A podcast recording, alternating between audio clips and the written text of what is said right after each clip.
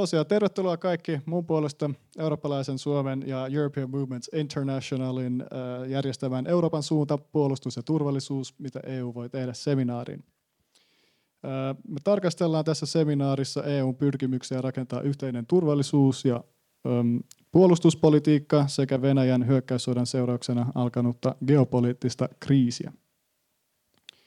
Tilaisuus järjestetään osana European Movement Internationalin kolmen seminaarin sarjaa, jotka järjestetään eri EU-maissa joulun alla. Eli tervetuloa kaikille. Aikataulu on seuraava, eli tässä juuri kuulette mun avaussanat tai tervetulosanat. Mä oon tosiaan eurooppalaisen Suomen toiminnanjohtaja Totti Sivonen. Ja seuraavaksi EU-ohjelmajohtaja äm, ulkopoliittiselta instituutilta Juha Jokela antaa asiantuntijapuheenvuoron eli alustuksen aiheeseen. Sen jälkeen siirrytään paneelikeskusteluun, jossa on Juha Jokela ulkopoliittiselta instituutilta, Maria Mekri Safer Globin toiminnanjohtaja, Ville Kaunisto kokoomuksen kansanedustaja eurooppalaisen Suomen hallituksen puheenjohtaja, Eveliina Heinäluoma, SDPn kansanedustaja ja eurooppalaisen Suomen hallituksen varapuheenjohtaja – sekä Aku Arva, European Movements Internationalin hallituksen jäsen. Lopuksi, jos jää aikaa, niin otetaan vielä yleisökysymyksiä ja kommentteja. Ja puoli neljältä alkaa ruokatarjoilu, eli tuossa on kevyt, kevyt ruokatarjoilu tuosta pöydästä. Mutta näitä pidemmittä puheitta niin toivottaisin kaikki tervetulleeksi seuraavaan keskustelua puolustuksen ja turvallisuudesta Euroopassa. Eli Juha Jokela, ole hyvä, tervetuloa antamaan avaussanat. Kiitoksia kovasti kutsusta tulla puhumaan tähän tilaisuuteen. On hieno päästä puhumaan näin hienossa paneeliseurassa ja näin hienossa tilaisuudessa tästä kovin tärkeästä aiheesta Euroopan suunta, puolustus ja turvallisuus. Tämän taustanahan on Venäjän käymä brutaali hyökkäyssota Ukrainassa ja sen laaja-alaiset vaikutukset Euroopan turvallisuuteen ja kansainväliseen turvallisuuteen. Mä ajattelin tässä lyhyessä puheenvuorossani keskittyä kolmeen keskeiseen teemaan ja ensimmäinen niistä käsittelee NATOa ja Yhdysvaltojen roolia Euroopan puolustuksessa, toinen Euroopan unionin turvallisuuspoliittista roolia ja sitten lopuksi muutama havainto Euroopan turvallisuuden ja puolustuksen tulevaisuuteen, jonka, jonka ennakoiminen on tietenkin näissä oloissa haastava tehtävä. Mutta jos aloitetaan tästä Yhdysvaltojen ja Naton roolista, niin ehkä se ensimmäinen hyvin yleinen havainto, mikä täällä Suomessakin on tehty, on se, että Venäjän hyökkäyssota on korostanut Yhdysvaltojen ja Naton roolia Euroopan puolustuksessa. Ehkä oikeammin se on osoittanut niiden merkityksen Euroopan turvallisuudelle ja puolustukselle. Tämä täysimittainen sota Euroopan mantereella Ukrainassa mukaan lukien sitten myös yhdys, ydinaseiden käyttöön liittyvät uhat, niin on osoittanut hyvin selkeästi transatlanttisen liittolaissuhteen merkityksen riittävän puolustuksen ja pelotteen luomisessa Euroopan puolustamiseksi. Ja joidenkin jäsenmaiden, Euroopan unionin jäsenmaiden, esimerkiksi Ranskan peräänkuuluttama itsenäisempi eurooppalainen puolustus on hyvin pitkän aikavälin tavoite – jos sellainen tavoite eurooppalaisten ja EU-jäsenvaltioiden puitteissa halutaan asettaa. Tämä keskustelu on jälleen kerran käynnistynyt ja käy hyvin, hyvinkin kovilla kierroksilla. Tämä Venäjän hyökkäys on tutkijan näkökulmasta myös osoittanut Yhdysvaltojen johtajuuden merkityksen strategisen vastauksen luomisessa – ja tämä koskee nyt tietenkin tätä Euroopan puolustuksen vahvistamista Naton puitteissa, sitä riittävää pelotetta, joka tarvitaan sen eteen, että Naton alueelle ei kohdistu sotilaallista hyökkäystä ja tämän taustana tietenkin sitten myös Suomen NATO-jäsenyysprosessi on, on, on yksi osoitus tavallaan siitä. Ja tämä yhteistyö myös sitten Helsingin ja Washingtonin välillä kertoo hyvin paljon tästä. Mutta sen lisäksi mä sanoisin, että Venäjää vastaan suunnattuja vastatoimia, mukaan lukien nämä laaja-alaiset pakotteet ja Ukrainan tukeminen monella eri tavalla, niin tässä yhteydessä myös Washingtonin tekemä koordinaatio on ollut keskeistä tämän Euroopan ja läntisen maailman yhtenäisyydelle. Ja näistä teemoista on keskusteltu hyvin pitkään erilaisissa tutkimushankkeiden pyöreissä pöydissä ja jotenkin ne keskustelun tavallaan loppupäätelmät, jotka tässä viimeisen kymmenen vuoden aikana monessa tilaisuudessa on ollut, niin ovat, ovat tavallaan korostuneet ja tulleet esiin juuri, juuri tässä tilanteessa. No jos me katsotaan sitten Euroopan unionin roolia Venäjän hyökkäyssotaan vastaamisessa, niin, niin, niin oikeastaan voisi sitten sanoa, että se on se toinen kolikon puoli tässä tilanteessa, jossa on pyritty sitten vastaamaan hyvin pontevasti tähän Venäjän käynnistämään hyökkäykseen ja myös sitten tukemaan Ukrainaa. Ja tälle on aika selkeä syy oikeastaan siinä, että läntiset suurvallat ovat rajanneet sotilaallisen väliintulon keinovalikoimansa ulkopuolelle. Ja tämä on tuonut sitten nämä EUn taloudellis-poliittiset työkalut tavallaan pöydälle ja aivan keskeiseksi osaksi sitä vastausta, joka läntisessä yhteisössä ja Euroopassa on pystytty sitten generoimaan tähän Venäjän hyökkäykseen. Eli jos tämä Yhdysvaltojen koordinaatio ja myös johtajuus tämän suuren kysymyksen äärellä, erityisesti sodan alussa, on ollut keskeinen ulottuvuus, niin yhtä merkittävä asia on ollut sitten EUn yhteinen päätöksenteko ja EUn käytössä olevat lukuisat välineet. Eli mä sanoisin, että tässä puhutaan niin saman kolikon kahdesta eri puolesta, joka sitten vaikuttaa hyvin keskeisesti nyt tähän läntiseen responssiin. Ja tämä tuli hyvin selväksi myös sitten tämän sodan ihan ensimmäisinä minuutteina ja tunteina, kun muun muassa Suomesta ja muista Euroopan unionin jäsenvaltioista viestittiin hyvin selkeästi ulkopoliittisen johdon toimesta, että Suomi ja muut EU-jäsenvaltiot vastaavat Venäjän hyökkäyssotaan osana Euroopan unionia. Ja nämä poliittiset ja taloudelliset työkalut, jotka ovat olleet käytössä, eli ennen näkemättömät pakotteet, myös sitten riippuvuuksien katkaisu Venäjästä, joilla on hyvin korkea hintalappu, joka kansalaiset eri puolilla unionia tuntevat, on tietenkin asia, joiden tehosta voidaan keskustella, kun kysymyksessä on tällainen asymmetrinen työkalu, jolla vastataan sotilaalliseen hyökkäykseen. Mutta yhtä kaikki historian valossa ja unionin viimeaikaisen kehityksen valossa niin nämä, nämä päätökset ovat kyllä merkittäviä ja tulevat varmasti jäämään myös sitten historiaan. Ja tämän lisäksi sitten tämä puolustusmateriaalituki, jota Ukrainalle on tarjottu myös sitten EU, EUn toimesta, EU-rauhanrahaston puitteista ja sitten jäsenvaltioiden toimesta – on myös historiallinen käänne integraatiossa. Tätä rauhanrahastoa ei tämänkaltaiseen tilanteeseen ollut alun perin suunniteltu ja nyt se on otettu laaja-alaisesti käyttöön. Ja myös sitten tässä sotilaallisen materiaaliavun tarjoamisessa on tapahtunut aika paljon muutoksia ja kehitystä.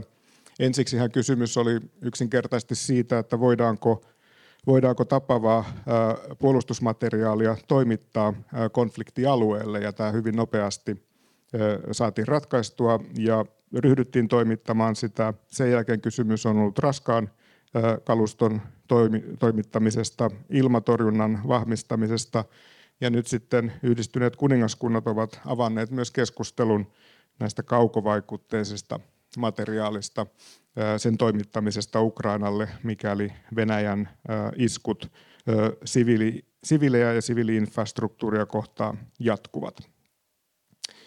No sitten muutama sana tästä Euroopan turvallisuuden ja puolustuksen tulevaisuudesta ja ehkä se mun keskeisin havainto on se, että mä ennakoisin itse, että tämä Euroopan puolustuksen ja turvallisuuden perusasetelma, joka siis rakentuu tälle transatlantille suhteelle EUn, Naton ja Yhdysvaltojen varaan, ei tule lähitulevaisuudessa muuttumaan. Ja nämä lähikuukausien ja vuosienkin keskeiset kysymykset liittyvät yhtäältä EUn yhtenäisyyteen ja toisaalta sitten Yhdysvaltojen sisäpolitiikkaan, joita värittää tulevat presidentin vaalit. Mutta mitenkään väheksymättä näiden, näiden tota, asioiden merkitystä – niin ehkä tässä informaatiovirrassa nousee melkein päivittäin esiin erilaisia tulkintoja yksittäisistä lausunnoista, ja sitten arvioita EUn ja läntisen yhteisön potentiaalisista erimielisyyksistä. Ja mä jotenkin itse näkisin, että nämä on oikeastaan keskeinen osa avoimia liberaaleja demokratioita. Myös turvallisuus- ja puolustuspolitiikkaan kuuluu eriävät näkökulmat. Ja näiden esittäminen ja niistä väitteleminen ovat oikeastaan osa sitä prosessia, jossa muodostuu sitten se yhteinen linja ja politiikka, jonka, takia, jonka takana myös sitten hallitukset ja kansalaiset voivat seistä, kun päätökset on tehty. Ja EU-sahan vielä sitten kaiken lisäksi näitä näkökulmien kirjoa lisää se, että tämä turvallisuuspoliittinen päätöksenteko ei ole keskitettyä, vaan hajautettua. Eli jäsenmaiden ö, ö, omat kannat ja sisäiset debatit ovat jatkuvasti esillä myös sitten julkisessa keskustelussa, kansainvälisessä mediassa. Ja itse olen vähän myös ajatellut niin, että tämän kiihtyneen tiedonvälityksen ja sosiaalisen median raamittamassa maailmassa niin on mun mielestä ihan perusteltua aina välillä pysähtyä pohtimaan sitä, että onko meillä riittävästi kykyä nähdä niin sanotusti metsäpuilta vai keskitymmekö ehkä vähän liikaakin jokaiseen oksan raksahdukseen ja menetämme tämän laajan kokonaisvaltaisen näkemyksen sitten siihen, että kuinka yhtenäinen esimerkiksi Länsi, Euroopan unioni on ollut tämän Venäjän hyökkäyssodan yhteydessä. Eli Euroopan unionin suurien jäsenvaltioiden, Yhdysvaltojen ja Iso-Britannian lausunnoissa ja toimissa on toki vivahdeeroja, mutta oikeastaan tänne ei pitäisi tulla kenellekään yllätyksenä, ketä tuntee näiden maiden ulko- ja turvallisuuspoliittista historiaa ja, ja kehitystä. Ehkä se yllättävä piirre on juuri se, että vaikka tämä sota on pitkittynyt, niin, niin tämä yhteinen linja on pitänyt ja, ja varmasti tulee jatkossakin vielä pitämään. No keskipitkällä aikavälillä sitten sanoisin, että tänne tulevaisuuteen näkeminen on huomattavasti vaikeampaa. Ja meillä on pöydällä isoja kysymyksiä liittyen myös sitten Euroopan unionin turvallisuus- ja puolustuspoliittiseen tulevaisuuteen ja laajemmin sitten Euroopan turvallisuuden ja puolustuksen tulevaisuuteen. Ja nyt oikeastaan on käynnissä jo se keskustelu, jota on hyvin vaikea käydä, kun sota ei ole päättynyt ja meillä ei ole tiedossa, millaiseen ratkaisuun sen yhteydessä päädytään ja millainen Venäjä on tämän päättymisen jälkeen. Ja tämä kysymys on Euroopan turvallisuusjärjestys tai arkkitehtuuri. Ja oikeastaan nyt ne kaksi vaihtoehtoa, joita me joudutaan tavallaan odottamaan, että ne selviävät, niin ovat se, että pystytäänkö tämän sodan jälkeen Euroopan turvallisuusjärjestystä rakentamaan niin sanotusti yhdessä Venäjän kanssa luottamusta lisään, vai tullaanko tätä Euroopan turvallisuusjärjestystä rakentamaan aika puhtaasti Venäjän laajentumispyrkimysten patoamisen ja sotilaallisen uhkan torjumisen varaan. Oikeastaan nämä ovat ne kaksi isoa keskustelukysymystä, jotka tämän päivän tutkimuskeskusteluissa myös näkyvät ja näistäkin erilaisia näkemyksiä sitten ansioituneet tutkijat lausuvat. Mä sanoisin, että Euroopassa joudutaan myös arvioimaan, ja tämä koskee myös sitten Euroopan unionia hyvin keskeisesti, näiden turvallisuus- ja puolustuspoliittisten riippuvuuksien, ää, ää, riippuvuuksia keskipitkällä aikavälillä. Ja tämä johtuu nyt siitä, että, että vaikka Yhdysvaltojen rooli on ollut aivan keskeinen tämä Venäjän hyökkäyssotaan vastaamisessa, niin yhtä kaikki Yhdysvaltojen strateginen painopiste on siirtynyt ja siirtyy jatkossa yhä enemmän Aasiaan. Ja tämä Yhdysvaltojen strategisen huomion siirtyminen tulee tarkoittamaan sitä, että paine laajemmalle eurooppalaiselle vastuunkannolle turvallisuudesta ja puolustuksesta tulee keskipitkällä aikavälillä selkeästi kasvamaan. Ja tässä yhteydessä sitten sekä NATO että myös Euroopan unioni joutuvat pohtimaan omia roolejaan tämän vastuunkannon toteuttamisessa.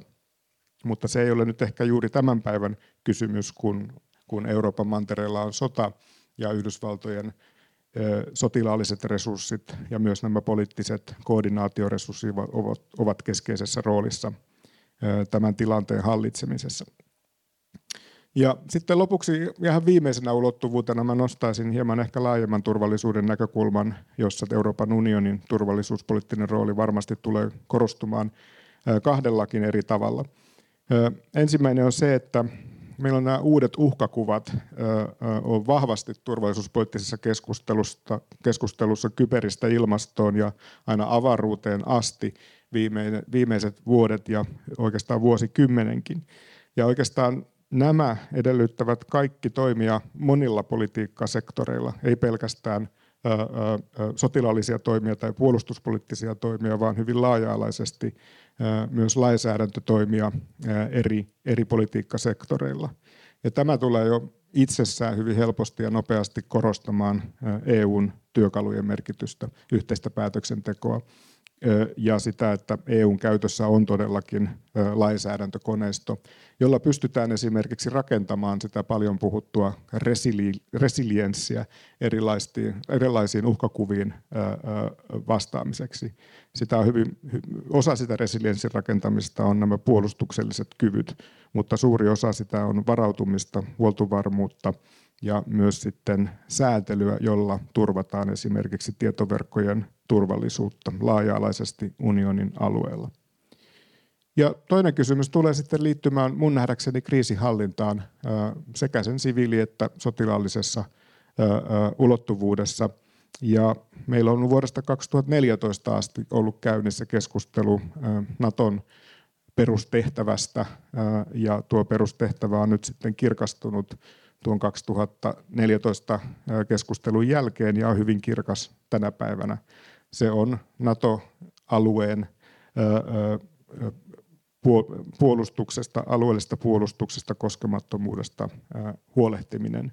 Kansainväliset operaatiot eivät ole yhtä merkittävä osa Naton strategista konseptia, joka viime kesänä päätettiin, kuin ne ovat olleet aikaisemmin. Ja tämä tulee tarkoittamaan sitä, että kun konfliktit meiltä ei varmasti tule loppumaan EU-lähialueelta eikä, eikä laajemminkaan maailmalta, niin kriisinhallinta toimintakykyä jatkossa tarvitaan ja, ja yksi tällainen työjakokysymys siinä varmasti tulee olemaan sitten se, että missä määrin EU ottaa vastattavakseen sitten kansainväliset operaatiot, jotka liittyvät siviili- ja kriisinhallintaan. Mutta mä päätän tämän mun puheenvuoron nyt tähän ja odotan innolla paneelikeskustelua. Kiitoksia. Näin, kiitos, kiitos paljon Juha Jokela tota, asiantuntijapuheenvuorosta ja seuraavaksi sitten siirrytään paneeliin. Eli kiitos vielä tässä vaiheessa kaikille panelisteille, että olette päässeet paikalle. Hienoa, kun olette täällä ja kiitos myös kaikille osallistujille. Tässä Juhan avauspuheenvuorossa niin tuli esille tämä Venäjän hyökkäyssota, joka on leimannut tätä vuotta erittäin paljon. Tämä vuosi jää historian Venäjän brutaalista hyökkäyssodasta – Ukrainaa, jonka, jonka seurauksia me ollaan tunnettu läpi mantereen tämän vuoden aikana. Mun ensimmäinen kysymys panelisteille olisi, että kun tänä vuonna on tapahtunut hyvin paljon ulko- ja turvallisuus- ja puolustuspolitiikan merkeissä, niin mitä oppeja vuosi 2022 on antanut meille ulko- ja turvallisuuspolitiikasta ja sen merkityksestä? Ja pyytäisin tästä kaikilta lyhyen puheenvuoron ja siitä vaikka Aku voi aloittaa ensimmäisenä. No niin, ilmeisesti kuuluu. jo hei vaan kaikille Aqua ja European Movementin hallitusta edustan täällä kaiken muun hyvä ohella. Ää, joo, kyllähän tämä vuosi on ollut poikkeuksellinen ja mitä sen itselle on ehkä ulko- ja turvallisuuspolitiikasta opettanut jälleen kerran on se, että kyllä se vaikuttaa kaikkeen. Kaikki on tavallaan tai toisella ulko- ja turvallisuuspolitiikkaa.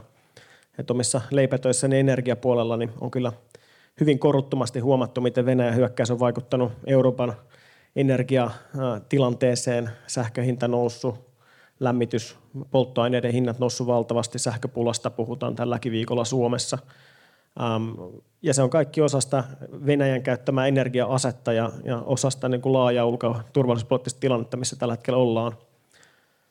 Ja ehkä toinen sellainen niin keskeinen oppi, hyvin lyhyesti sanottuna, mitä mulla on tullut tästä vuodesta, on se, että kyllä demokratia on taas todistanut voimansa. Että vaikka syytetään usein hitaaksi ja tehottomaksi ja ja vähän niin kuin hankalaksi, niin kyllä vaan taas näinä päivinä niin Suomi ja Ruotsi on tehnyt historiallisen päätöksen hakeutua NATOon Ja kahta maata lukuun ottamatta tämä hakemus on jo ratifioitu. Ja nämä kaksi maata, jotka on vielä himmailee, niin on, on ehkä hieman kaukana näistä perinteisistä demokratiasta kuitenkin. Eli demokratian voima ulko- ja turvallisuuspolitiikassakin on mahdollista. Näin se on. Ja demokratian voima, niin tällaisena kriisin hetkinä, niin se tulee hyvin, hyvin esiin, niin kuin sanoit. Maria Mekri, ole hyvä. Hei, olen Maria Mekri, Safe Globin toiminnanjohtaja ja aika harvinainen rauhan osaaja Suomessa ja tässä tuon esille kokonaisturvallisuuden perspektiiviä. Kolme ehkä semmoista, tai ehkä neljäkin pääpointtia. Ehkä ensimmäisenä on, että todellakin on keskeisen tärkeää toimia yhdessä. Turvallisuus on rajoja ylittävää, alueellista ja globaalia. Ja Ukrainan sota on kuin heittäisi kiven veteen. Ne aallot leviävät pitkälle yksilöihin, yhteisöihin, yrityksiin, kuntiin, Suomeen, Eurooppaan ja koko maailmaan. Sen ehkä noteraisin vielä, että Ukrainan sota on harvinaisen tuhoava. Se on tuhoava tulivoimaltaan. Yleensä ottaen ajatellaan, että valtioiden väliset sodat, niin ne on tuhoavia tulivoimaltaan, eli tuhotaan infrastruktuuria ja tapetaan ihmisiä aika paljonkin, mutta sitten toisaalta ne ei aiheuta traumaa tai ainakaan yhtä lailla. Jos on puolustussota, niin sitten ajatellaan, että ne sodat ei ole niin traumatisoivia. Sisällissodat taas yleensä aiheuttavat vähemmän tuhoa, mutta traumat kestävät pidempään. Veljessotien perus lähtökohta on se, että omissa perheissä, omissa kylissä, omassa yhteisöissä taistellaan toisia vastaan. Ukrainan sodassa on näitä molempia piirteitä, jonka takia Ukrainassa ollaan tuhottu aivan valtavasti. Siellä on käytetty enemmän ohjuksia kuin missään muualla samassa aikataulussa. Ja siellä ollaan tuhottu myös yhteisöjä, perheitä, sukuja. Hyvin laaja osa ukrainalaisista puhuu venäjää. Tällä hetkellä myös luodaan Suomessa ja Euroopassa meidän tulevaisuutta hyvin pika, pikakelauksella. Nyt siis olisi äärimmäisen tärkeää, että Suomessa ihan oikeasti panostettaisiin kansainväliseen osaamiseen ja kansainvälisiin urapolkuihin, koska meitä koskevia päätöksiä tehdään nyt niin, että joko me olemme mukana päättämässä tai me emme ole mukana päättämässä. Ja olisi nyt hyvä, että me olisimme siellä. Ja, ja tämä myös tarkoittaa itse asiassa virkahenkilöitä ja asiantuntijoita. Ulko- ja turvallisuuspolitiikka on, vaatii syvällistä ja pitkäaikaista osaamista, luottamussuhteiden syntymistä, näkymistä, ja sitä ei pysty sillä lailla yhdessä päivässä tai viikossa synnyttämään.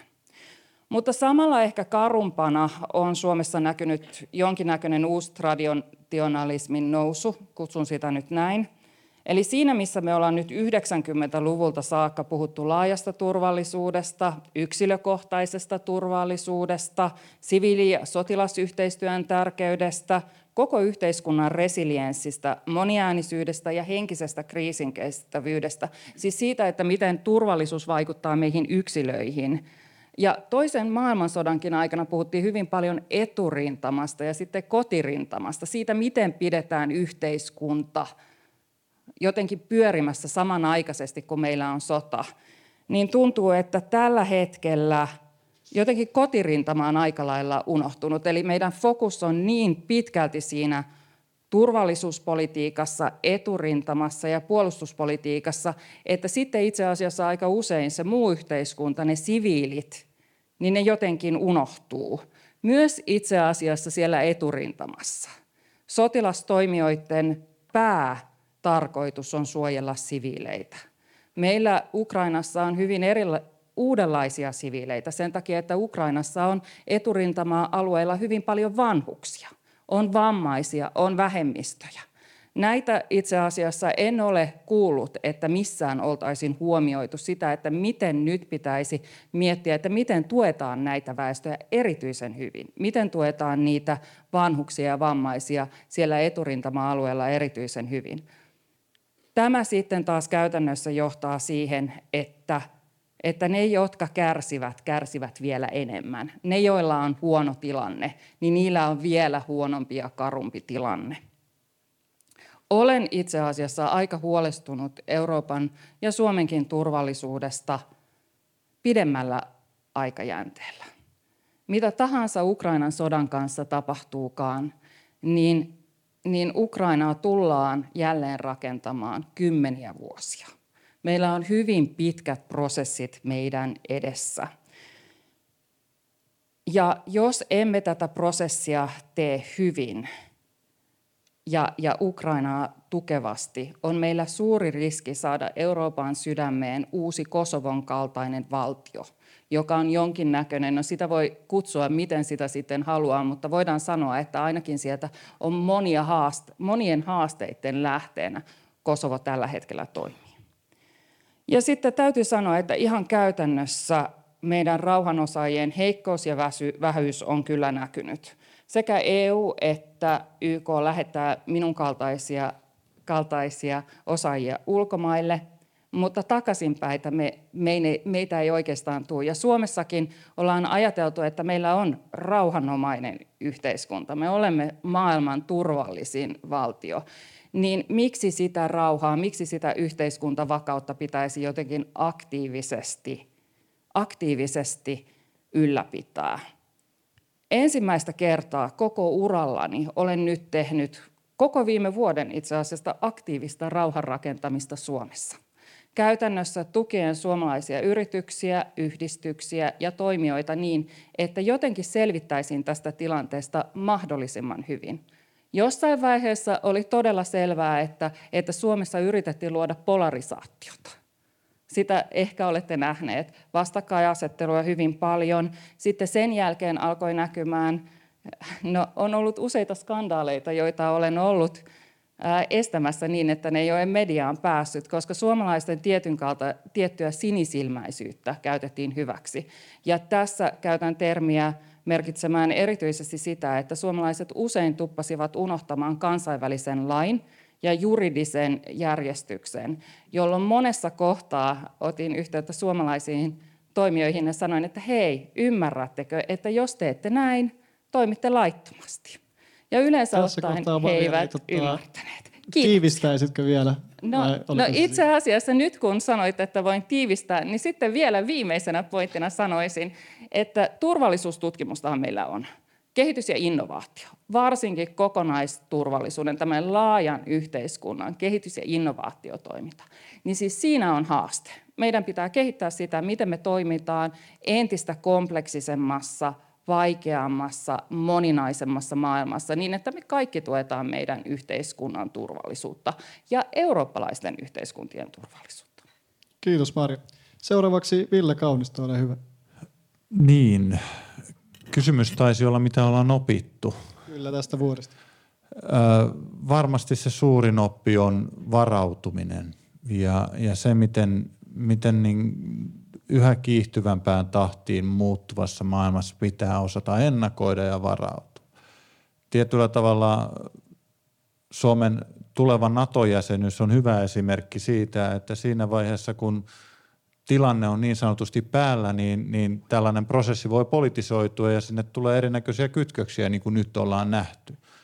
No toisaalta toiselta puolelta voidaan katsoa, että miten, miten hienosti Suomi on sotilaisesti varautunut ja ollut valmis luonut niitä yhteistyötä, yhteistyökanavia ja, ja, ja pitänyt huolta omasta puolustuksestaan verrattuna moneen Euroopan maahan. Eli, eli kyllähän Suomessa on myös osattu varautua. Mutta sitten jos mennään pois sieltä sotilaalliselta puolelta, niin, niin puhutaan energiasta, niin kuin Aku nosti, puhutaan erinäköisistä riippuvaisuuksista, mitä meillä on tällä hetkellä, mitä oli Venäjän suhteen – jotka pystyttiin suhteellisen nopeasti siis Suomen kohdalla katkaisemaan, mutta esimerkiksi nyt Kiinan kohdalla ei pystytä katkaisemaan.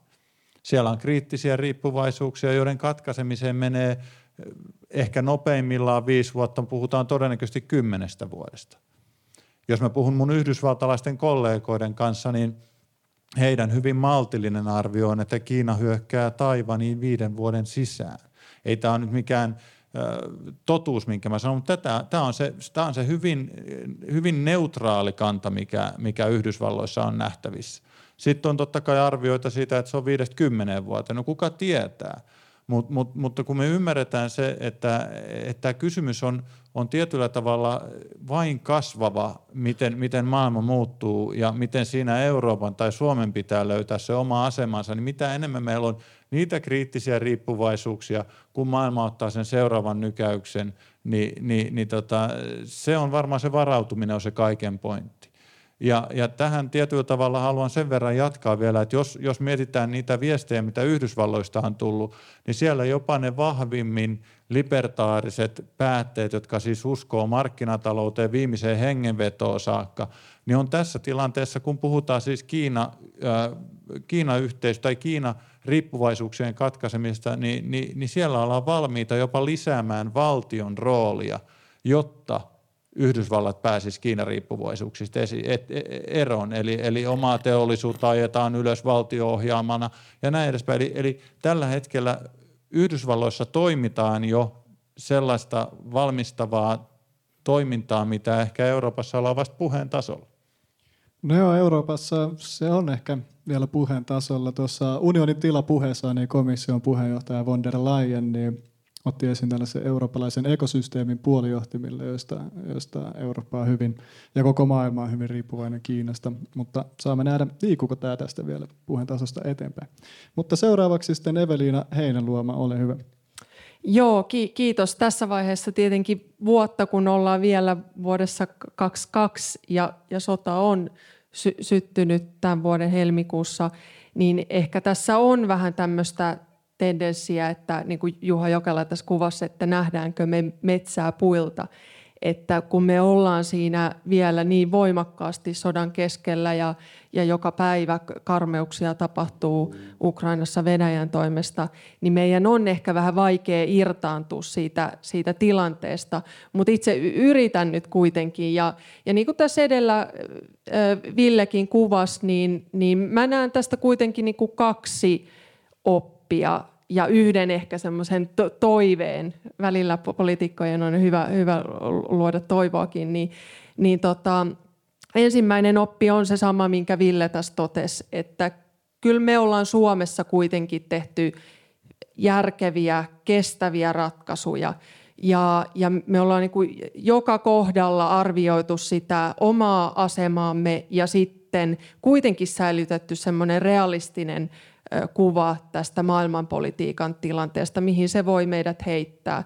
Ja pienenä maana meidän on aina kaikissa olosuhteissa, se on ollut meidän johtavana periaatteena, että meidän on kyettävä kuitenkin sit huolehtimaan siitä, että pystymme myös omasta puolustuskyvystämme huolehtimaan. Ja sen takia on tärkeää tunnustaa se, että tästä yleisestä asevelvollisuudesta kiinni pitäminen on ollut tärkeä valinta. Ja niitäkin ratkaisuja on kuitenkin tehty, jossa, jossa valtiot ovat luopuneet, Ruotsi tästä nyt yhtenä esimerkkinä, ovat luopuneet yleisestä asevelvollisuudesta ja, ja ajatelleet, että maailma menee hyvään suuntaan ja, ja sotaa Euroopassa ei, ei nähdä. No sitten toisekseen tietenkin, ja nämä kuuluu tähän samaan oppiin, että me ollaan kuitenkin sit rakennettu tätä meidän läntistä kytkeytymistä hyvin johdonmukaisesti ja jokaisena aikana tehneet sen ratkaisun, joka on kytkenyt meitä enemmän. EU-jäsenyys tietenkin mitä suuressa määrin, Ruotsin kanssa tehtävä pohjoismainen yhteistyö, joka on kuitenkin tarkoittanut myöskin hyvin konkreettista puolustusharjoittelua. Ja, ja sitten me olemme myöskin 90-luvulta lähtien tehneet yhteistyötä Naton kanssa rauhankumppanuuden osalta ja, ja niin kuin Natonkin kanssa sitä yhteistyötä on, on tiivistetty tässä vuosikymmenten varrella. Et me olemme pitkäjänteisesti pyrkineet lisäämään Suomen, Suomen, suomalaisten turvallisuutta. Ja ehkä se toinen oppi on, mihin Aku tässä alussa hyvin viittasi, että, että kyllä se EUn yhtenäisyys on ollut aivan avaintekijä. Ja mie, mie, voidaan miettiä sellaista tilannetta, jossa Suomi ei olisi Euroopan unionin jäsen tai meillä ei olisi tämän kaltaista unionia olemassa. Olisimmeko kykeneet sopimaan näin laajasta tuesta Ukrainalle niin lyhyessä ajassa kuin kyettiin ja edelleenkin tehdään uusia apupaketteja, tai olisimmeko kykeneet luomaan näin merkittäviä pakotepäätöksiä, joista on päästy yhteisymmärrykseen ilman, että meillä on olemassa näitä rakenteita. Vaikka näistä kaikista ei ole EUn puitteissa sovittu, mutta kuitenkin se yhteistyöfoorumi on olemassa pitkän aikaa. Ja siinä mielestäni EUn kyky on, on ollut vahva ja se on mielestäni myöskin yllättänyt Putinin Venäjän. Et läntinen maailma on kyennyt näin voimakkaasti reagoimaan tähän sotaan. Ja sitten ehkä se kolmas niin kuin toiveen tasolla oleva asia on sitten se, että et kyllä me tänä päivänä ollaan myöskin niin, niin kuin sadoin ja tuhansin sitein kytkeytyneitä oli sitten niin kuin nettimaailman kautta tai muutoin. Pääsemme näkemään näkemään niin kuin naapurimaiden tilanteita tässä tapauksessa sitä Ukrainan sotaista karmea inhimillistä kärsimystä, joka siellä joka päivä tapahtuu tämän Venäjän brutaalin hyökkäyksen osalta. Mutta sitten myöskin pääsemme näkemään naapurimaiden vaurautta, hyvinvoinnin tasoa. Ja tästä vedän sen johtopäätöksen, joka on, on vähän toiveen tasolla, mutta kuitenkin, että kyllä tämmöinen autoritaarinen hallitseminen ja, ja, tota, ja, ja, ja valtiollinen to, toiminta, jossa ihmisiä pidetään kuin sorrossa, niin kyllä se käy yhä vaikeammaksi. Ja, ja toivon, että tämä meidän kytkeytynyt maailma pystyy myöskin osoittamaan Venäjälle, kun, tässä oli myöskin pohdintaa siitä, että, että tässä Totina alustuspuheenvuorossa, että mikä on se tulevaisuuden tie Euroopassakin suhteessa Venäjään, niin toivon, että myöskin Venäjällä – ihmiset näkevät tämän sodan karmeuden kautta, että tämmöinen autoritaarinen hallitseminen ei ole enää tätä päivää ja se tuottaa kärsimystä kun, kun tota, hyökätään to, toisen valtion kansalaisia kohtaan, mutta myös sitten ne seuraukset tulevat olemaan venäläistä kansaa heikentäviä ja vaurautta heikentäviä ja heidän demokraattisia, demokraattista oikeuttaan heikentäviä. Joten toiveen tasolla on myöskin tämä, että, että tänä päivänä tämmöinen autoritaarinen hallitseminen ei, ei ole mahdollista. Kiitoksia Eve. Ja sitten vielä Juha. Juha Jokela, ole hyvä. No, joo, ihan lyhyesti, koska käytiin jo tuossa niin paljon aikaa. Ehkä kaksi oppia tulee mieleen. Yksi perustuu sellaisen tutkimukseen, joka UPissa tehtiin, jossa kartoitettiin kansalaismielipidettä EU-sta turvallisuusyhteisönä. Siitä on noin neljä vuotta nyt aikaa. Ja siinä kävi ilmi esimerkiksi eurobarometrien, mutta myös muiden mielipidetiedustelujen valossa, että, että suomalaisten odotukset unioniin juuri turvallisuuden tuottajana, turvallisuusyhteisönä oli kaikkein korkeimpia, korkeimmalla. Ja me pohdittiin, että mistä tämä johtuu ja me tultiin siihen lopputulemaan, että itse asiassa Suomessa on keskusteltu Euroopan unionista turvallisuuspoliittisena toimijana sekä laajan turvallisuuden, mutta myös sitten ää, puolustuspolitiikan tiimoilta. Ja tästä ehkä myös sitten se oppi tulee juuri siitä, että tämä kansalaiskeskustelu varmasti selittää myös sitten sitä, että minkä takia – tämä demokraattinen prosessi, joka johti Suomen hakemaan NATOon, niin oli jotenkin ponteva. Se oli nopea, mutta se oli niin kuin selkeä ja, ja nämä demokraattiset tavallaan kansalaisen, kansalaisten mielipideet suorattuivat siihen, vaikka sitten oli jonkun verran kritiikkiä, että keskustelua ehkä vaihtoehdoille ei ollut riittävästi, mutta siihen on moni vastannut, että niistä vaihtoehdoista on keskusteltu viimeisen 20-30 vuoden aikana ää, aika tavalla, joten, joten kansalaiset olivat siinäkin hyvin kartalla. Mun mielestä tämä on yksi asia, tämä kansalaiskeskustelu, joka mahdollistaa sitten nopean päätöksen teon, kun tarvitaan. Ja sitten toinen ihan lyhyesti, kun mä tätä EUn toimintaa tässä nyt on, on tutkinut ja tarkastellut, niin, niin mä jäin miettimään juuri kun nämä pontevat toimet nyt sitten tulivat, että mit, mit, mikä niiden takana on. Ja totta kai siellä on tämä nämä poliittinen tahto toimia yhdessä ja siihen liittyy myös tämä läntinen yhteisö ja Yhdysvaltojen rooli.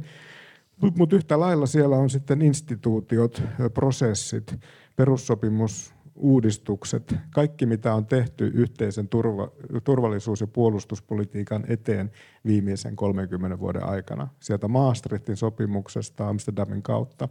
Ja, ja jotenkin se oppi on juuri se, että vaikka ollaan erimielisiä jäsenvaltioiden näkökulmasta ja kansalaistenkin näkökulmasta, mihin tämän tulee johtaa, niin yhtä kaikki sitä prosessia on hyvä käydä vaikka sitten hieman erimielisenäkin, koska nyt ne kaikki työkalut, jotka on luotu tavallaan ja se sosiaalinen oppiminen ja luottamus, joka on rakentunut niissä puolustusministeriön ja ulkoministeriön ja virkamiesten koneistoissa, jossa valmistellaan päätöksiä, niin se on kuitenkin yksi asia, joka selittää kyllä myös sitä toimintakykyä nyt sitten tämän helmikuun 24. hyökkäyksen yhteydessä. Kiitos paljon kaikille panelisteille tota, vastauksista. Seuraavaksi, no tässä tuli esille, että Eurooppa on reagoinut hyvin, hyvin yhtenäisesti tähän tota Venäjän hyökkäyssotaan, mutta osa maista on kuitenkin tukenut Ukrainaa enemmän kuin toiset. Öö, esimerkiksi Baltiassa ja Puolassa niin Venäjän hyökkäyssodan merkitys Euroopalle on ollut kristallin kirkas. Ja, ja nämä maat ovat tukeneet Ukrainaan, Ukrainaa koko ajan huomattavasti enemmän kuin monet muut. Ja tämän johdosta niin tämän kuluneen vuoden aikana ollaan käyty keskustelua Euroopan ulko- ja turvallisuuspolitiikan painopisteen siirtymisestä Itä-Eurooppaan. Euroopan sotilaallinen johtorooli näyttäisi kelpaavan varsinkin Puolalle, mutta myös muut Baltian maat on, on antanut signaaleja, että tällainen vaikutusvallan kasvu tässä, tässä yhteydessä niin olisi näille maille mieleen. Kysymykseni paneelin poliitikoille eli Ville ja Evelle olisi, että kuuluuko Suomi saman seuraan näiden maiden kanssa ja mitä mahdollisuuksia tässä olisi Suomen vaikutusvallan kasvulle EU:ssa. Ja otetaan tiiviit vastaukset röyhkeästi, niin kerron, jos, jos vastaus venyy, mutta aloitetaan vaikka Villestä, ole hyvä.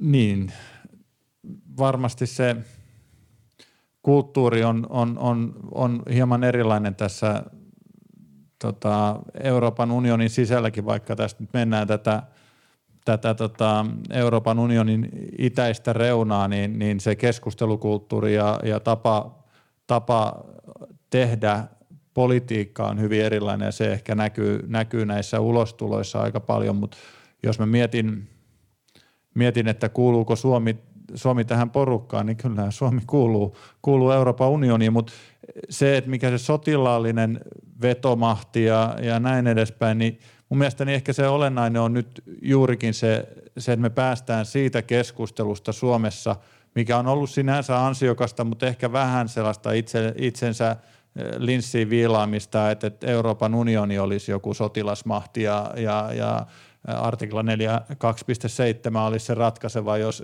jos jotain tapahtuu. Kyllä meidän täytyy niin kuin ymmärtää se, että NATOhan, NATOhan se on, joka tässä ottaa sen vetoroolin yhä vahvemmin Euroopassa, ja NATO on jäsenmaansa, eli, eli Suomihan siellä Suomen täytyy ottaa se aktiivinen rooli heti alusta saakka. Eli mun mielestä se on nyt olennaisinta, että me mietitään, millä, millä askeleella Suomi astuu NATOon – ja, ja, ja, ja lähtee kuljettamaan sitä meille tärkeitä ajatuslinjaa siellä eteenpäin. Ja täytyy sanoa, että jos mä saan, saanko mä puhua vähän aikaa? Vielä saa, vielä saa. Koitaa loistavaa, mutta mikrofoni kun on päällä, niin eihän sitä nyt hiljaa osaa olla, vaikka pitäisi. Mutta mut se, mikä, niin jos mä mietin sitä Naton ja EUn rajapintaa ja mitä sieltä löytyy yhteistä, niin jos me ajatellaan Naton viisi ulottuvuutta, jotka on maa, meri, ilma, kyber ja avaruus – ja, ja tämä avaruus on sellainen, äh, sellainen minkä, minkä Juhakin tuossa nosti jo esiin, joka jopa EU:ssa on vähän jo noussut keskusteluun. Se ymmärrys siitä, että mikä avaruuden vaikutus on meidän jokapäiväiseen arkeen, on se sitten kännyköiden toimimiseen tai, tai GPS-järjestelmään tai oikeastaan ihan mihin vaan. Ja meidän avaruutta säätelee tällä hetkellä 50 vuotta, olisi 67 vai 68 laadittu sopimus – että avaruutta ei saa aseistaa, ja kun me nähdään tällä hetkellä, että kansainväliset sopimukset ei välttämättä ole aina niin, niin kuin ihan, ihan varmuudella pidettäviä, niin tämä on sellainen aspekti, jossa meidän niin kuin oikeasti pitäisi Suomena olla aktiivinen viedä tätä eteenpäin, mutta EUna ja Natona ja löytää se yhteinen polku siitä, miten me luodaan ne avaruuden pelisäännöt niin hassulta, kun se kuulostaa poliitikon suusta, mutta tämä on todellisuus, Eli, eli tällä hetkellä, jos, jos satelliitti ammutaan maan matalalle kiertoradalle oikeassa asennossa, niin, niin se avaruudessa romun määrä tuhoaa aikamoisen määrän satelliitteja, me voidaan alkaa kaivaa lankapuhelimia esiin. Eli, eli, eli niin, en nyt halua mitään dystopiaa rakentaa, mutta, mutta mä tässä aivan uuden kulman haluan aina nostaa keskusteluun, mitä, missä me voidaan niitä rajapintoja löytää. No se on kyllä uusi kulma. Usein kun puhutaan turvallisuudesta, niin avaruus ei tule aivan ensimmäisenä mieleen, mutta se on kyllä hyvä pointti, että varmaan ennemmin tai myöhemmin niin se tulee olemaan ehkä jopa isokin asia. No se on tällä hetkellä Yhdysvallat, Kiina, Intia, jopa Euroopan unioni toimii täällä. Et ei se, ole, niin kuin, siis se on koko aika käynnissä. Kysymys on vaan siitä, että missä vaiheessa me ollaan. Ja itse asiassa kun se ei ole pelkästään maat, vaan tässä on mielenkiintoinen tilanne on se, että yksittäiset henkilöt, yritykset, miljardöörit ottaa isompaa roolia tässä. Me nähdään nyt jo Elon Muskin rooli, mikä se on ollut Ukrainassa Starlinkin kautta ja puhutaan niin kuin yksittäisestä ihmisestä, niin se muuttaa sitä käsitystä, miten me ajatellaan turvallisuuden rakentamista aivan, aivan uudella tavalla. Kiitos Ville. Eve, ole hyvä. Joo, ky- kyllä mä näen Suomen niin kuin luontevan äh, yhteisön olevan kuitenkin tässä pohjoismaisessa – ryhmässä, että, että tietenkin meillä on paljon yhteiskuntina samankaltaisuutta ja sitten meillä on nyt tämä Ruotsin kanssa yhtä jalkaa tehtävä NATO-jäsenyyshakemus käsittelyssä ja sitten meillä on tämä pitkäaikainen Ruotsin kanssa tehtävä kahdenvälinen yhteistyö. Että kyllä, kyllä mä näen, että se, se luonteva yhteisö löytyy, löytyy täältä, mutta sitten tietenkin on ihan selvää, että – itse näen siis nämä, niin kuin näen, että silloin kun Suomi on liittynyt Euroopan unioniin, niin EU on ollut meille hyvin vahvasti turvallisuusyhteisö, niin kuin tässä Juha Jokela edellä, edellä myös kuvasi. Ja mä näen kyllä tämän unionin turvallisuusyhteistyön kehittämisen kuin rinnakkaisena tämän NATO-jäsenyyshakemuksen kanssa. Et en mä näe, että nämä kilpailee toistensa kanssa, että ne tukee parhaimmillaan toinen toisiaan. Ja kyllä se on vaan myöskin niin kuin kylmä fakta, joka tulee tästä Suomen omasta johdonmukaisesta toiminnasta, että Euroopan on otettava myöskin paljon vahvempi rooli ja vastuu Euroopan niin kuin omasta puolustuksesta ja, ja turvallisuudesta. Ja sitähän nämä Yhdysvalta, Yhdysvaltojen presidentitkin on tänne monta vuotta, riippumatta siitä, onko demokraatti vai republikaani, niin pyrkineet viestimään. Ja nyt se tulee meille eteen, että, että nyt tämä, tämä liike on tehtävä ja nythän lukuisat Euroopan maat, NATO-jäsenmaat lisää näitä puolustusbudjettejaan kovalla rahalla. Mutta sitten samaan aikaan täytyy kyllä sanoa, että nyt kun me tehdään näitä aika koviakin päätöksiä, tarpeellisia päätöksiä sinälleen, mutta kovia päätöksiä tämän puolustuskyvyn nostamisesta koko Euroopan alueella. Ja myöskin Suomi tehnyt omia materiaalihankintojaan, niin kyllä tietysti toivon, että löytyy myöskin sellainen aika, jolloin me voidaan sit puhua myöskin niistä jännitteiden lieventämisestä, koska eihän me voida niin ajatella, että tästä eteenpäin, vuosikymmenet eteenpäin me vaan tota, sotilaallisesti varustaudutaan joka vuosi yhä enemmän ja sitten toivotaan, että sen tien päässä on niin kuin parempi, rauhanomaisempi maailma. Että kyllä sitten kun niin kuin tilanne on, nyt ei varmasti ole sen aika, mutta sitten kun tilanne jollain tavalla rauhoittuu ja Ukraina, Ukrainassa tilanne rauhoittuu, niin kyllä myös toivon, että meillä on Euroopassa – kuin kykyä käydä sitä keskustelua, että miten me saadaan näitä jännitteitä purettua, koska tämmöinen aika, jossa me puhutaan näistä ydinaseiden käyttämisestä ja ydinaseuhasta, niin onhan tämä aika karmea aika ja karmea paluu sellaiseen aikaan, jossa, jossa ihmiset saa tosissaan pelätä sitä, että, että käytetäänkö ydinaseita ja, ja, ja mitkä ne seuraukset on. Joten kyllä tulee myös se aika, jolloin päättäjiltä vaaditaan rohkeutta ja nyt ehkä viittaan sit enemmänkin näihin niin kuin suuriin valtioihin ja, ja maailmanjohtajiin, jolla vaaditaan heiltä rohkeutta sit puhua myöskin tästä jännitteiden vähentämisestä, ydinaseiden vähentämisestä ja ydinaseuhan vähentämisestä Euroopassa. Kiitoksia Eva ja olen samaa mieltä, että toivottavasti siirrymme vielä jossain vaiheessa tulevaisuutta niin tähän tähän jännitysten lieventämiskeskusteluun, tai että se olisi jossain vaiheessa mahdollista, sanotaan näin. Siellä oli Akulla käpälä ylhäällä, sulla oli lisättävä niin aina pitää vähän poliitikkoja kiusata, kun siihen annetaan mahdollisuus. Hyvin puheenvuoroja molemmilta, mutta ehkä, ehkä kuitenkin se varsinainen kysymys, eli voitaisiinko me lyöttäytyä yhteen Puola ja Baltian kanssa ja ottaa johtajuus EU-ulko- ja turvallisuuspolitiikan kehittämisessä ja ehkä nimenomaan suhteessa Venäjään jäi vähän vastaamatta.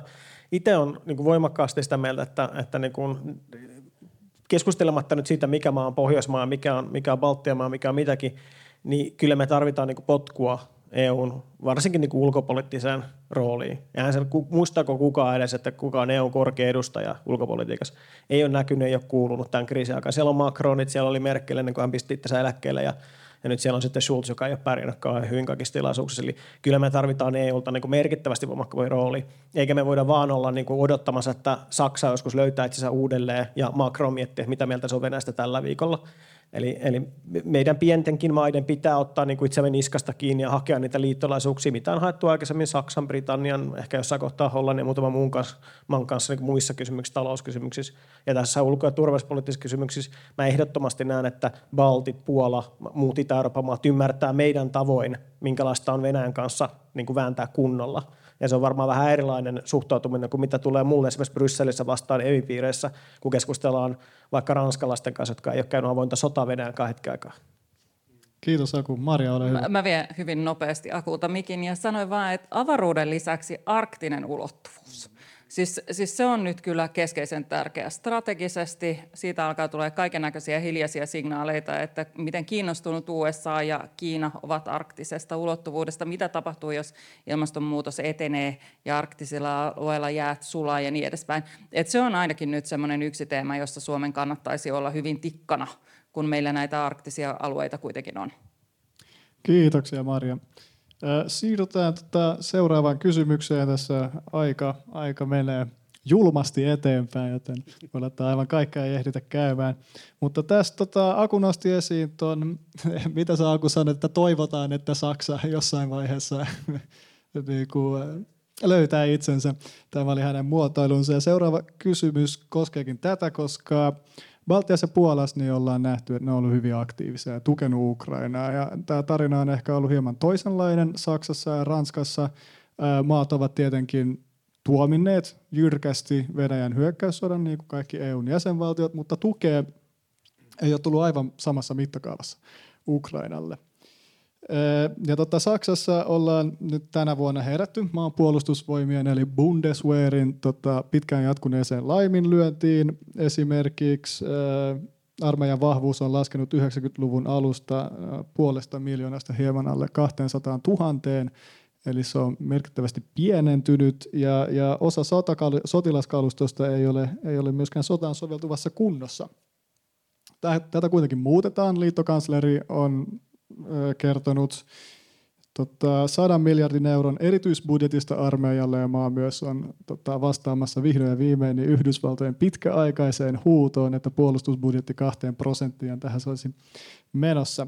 Ranskaa puolestaan on kritisoitu liian vaisusta suhtautumisesta sotaan ja presidentti Macron niin tyrmistytti taanoin puheillaan siitä, että Venäjälle tulisi antaa turvatakuut. Hän kuitenkin lisäsi heti sen jälkeen, että tämä olisi mahdollista, että, että neuvottelupöytään käytäisiin Ukrainan ehdoilla, mutta, mutta vahinko oli jo tapahtunut ja mediassa tämä otettiin hyvin tyrmistyneenä vastaan. Mutta kysymykseni kuuluu, Eli Saksa ja Ranska on totuttu näkemään Euroopan suunnan näyttäjinä, mutta Venäjän hyökkäyssodan kontekstissa tämä rooli on loistanut poissa olollaan. Ja kysymykseni on simppeli, eli miksi? Ja mitä tähän sanoo Juha Jokela? No mä sanoisin, että ainakin niin EU-tutkijan näkökulmasta, niin itse asiassa näiden Saksa ja Ranska ja se moottori, mikä siihen liittyy, niin, niin se ei ole loistanut poissaololla, vaan ne on ollut hyvin keskeisesti mukana tämän yhteisen toimintalinjan suunnittelussa. Ja mun mielestä se alkaa nyt pikkuhiljaa niin hahmottua myös siinä mielessä, että kun, kun katsotaan sitten esimerkiksi tätä keskisen Itä-Euroopan, osittain niin kuin Pohjoismaiden niin kuin jossain määrin ehkä kritiikkiä välillä turhautumista myös tämän toimintalinjan suhteen, niin, niin tämä Saksa, Ranska ja Washington asettuu tässä niin kuin aika yhteiselle akselille. Ja, ja kyllä nämä on ne keskeiset toimijat, jotka tätä suurta linjaa niin kuin hahmottavat ja rakentavat. Ja sitten tietenkin täytyy mainita yhdistyneet kuningaskunnat, joka on nyt selkeästi niin kuin palannut Eurooppaan.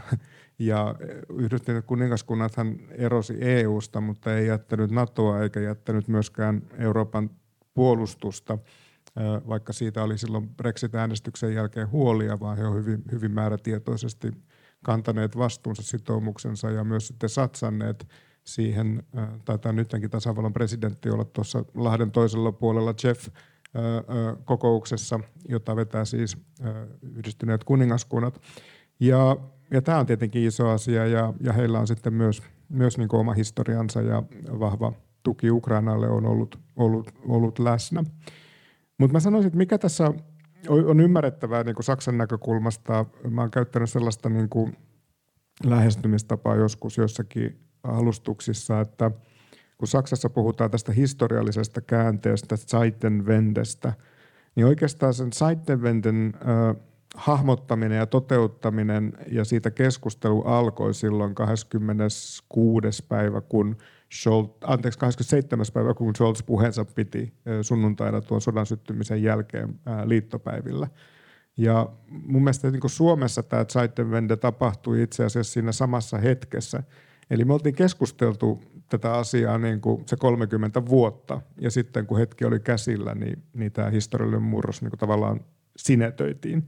Mutta Saksassa se keskustelu on käynnistynyt ja sen takia se on ihan ymmärrettävää, että, että Saksalla on omia pidäkkeitä ja tämä sisäpoliittinen keskustelu, hallituskoalition näkökulmat, kaikki vaikuttaa tähän Saksaan. Ja ei siitä niin pitkää aikaa ole, kun Saksassa vastattiin näihin Yhdysvaltoihin, Yhdysvaltojen vaateisiin nostaa se puolustusbudjetti sinne kahden prosentin bruttokansantuotteen tasolle – niin Saksahan kysyi joissakin näissä EU-neuvottelu- ja NATO-pöydissä, että no mitäs meidän naapurit tuumaavat asiasta, jos me nostamme puolustusbudjettimme kahden prosentin tasolle. Eli, eli se vanha historian näkökulma, että, että, että tavallaan Saksa sidotaan osaksi Eurooppaa ja Saksa rakentaa puolustustaan, turvallisuuspolitiikkaansa osana Eurooppaa, niin on se saksalaisille hyvin tärkeää, mutta se on myös ollut sitten muille Euroopan unionin jäsenvaltioille, NATO-valtioille hyvin tärkeää. Että tässä puhutaan aika isoista niin kuin, muutoksista ja odotuksista. Ranskan presidentti on, mä, mä ehkä on, on tietenkin yksi keskeinen toimija tässä. Mun mielestä se on hyvin tullut esille tässä ja, ja, ja on, on ihan totta, että ehkä jotkut näistä lausunnoista on sellaisia, että, että, että, että ne ovat aiheuttaneet ehkä turhaakin hämminkiä. Mutta ehkä niin jotenkin mun mielestä ranskalaisen ulkopoliittisen ajattelun ja juuri mistä Evelinakin tässä mainitsi, on, on, siihen liittyy ehkä sellainen keskustelevaisuus myös.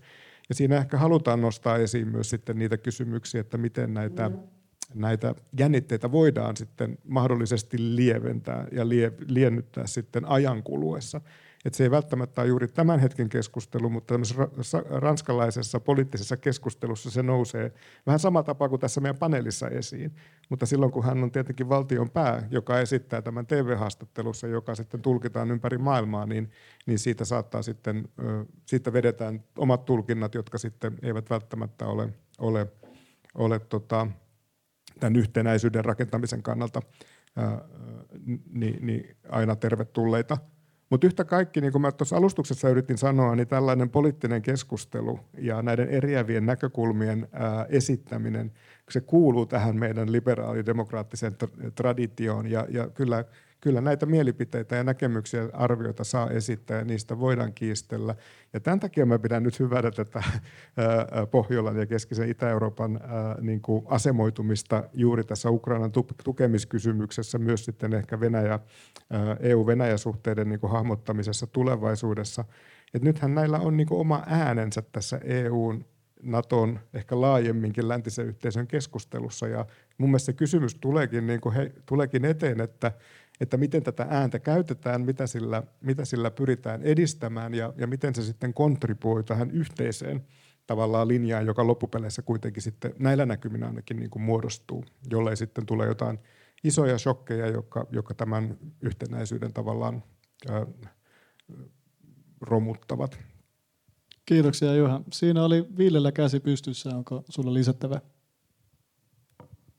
Niin, ehkä just tätä perspektiiviä tässä mietin, olin Ike Kanervan ulko- ja turvallisuuspoliittisessa opissa muutaman vuoden ajan ja, ja sitä ehkä alkaa aina miettimään, että pitää uskaltaa katsoa riittävän kaukaa. Me ollaan tosi herkillä tällä hetkellä, siis sota on päällä ja, ja itse on sitä mieltä, että lisää aseita ja, ja, ja pitkän matkankin aseita sinne vaan. Siis mun, mun ajattelussani jousipyssykin on pitkän matkan ase, jossa meet rajalle seisoo, niin se lentää se nuoli sinne naapurin maalle.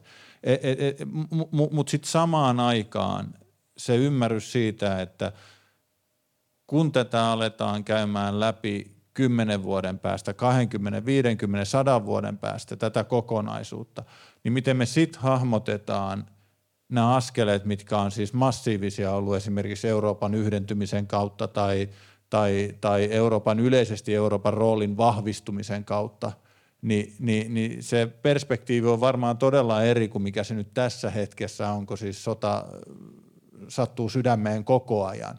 Eli, eli tämä on ehkä se, se niin kuin, kun puhutaan Saksasta ja Ranskasta, niin kyllä ihmettelen usein, mutta mut sitten pitää myös uskaltaa ajatella, vaikka se ei ehkä ole kauhean hyvä asia tällä, tässä he tilanteessa poliitikon sanoo, niin pitää uskaltaa ajatella myös sitä isoa kuvaa ja sitä kehitystä, mikä tässä on tapahtunut. Kiitoksia.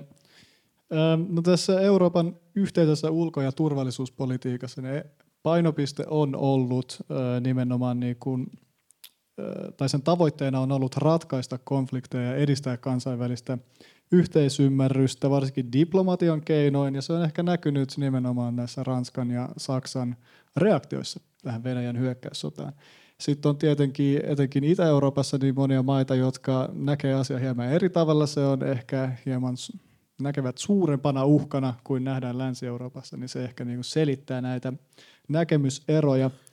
Mutta jos puhutaan hetki tästä Euroopan yhteisestä ulko- ja turvallisuuspolitiikasta, niin kuten sanoin, niin siinä on ollut pitkään painopiste diplomatiassa ja sääntöpohjaisessa kansainvälisessä yhteistyössä ja näin edespäin.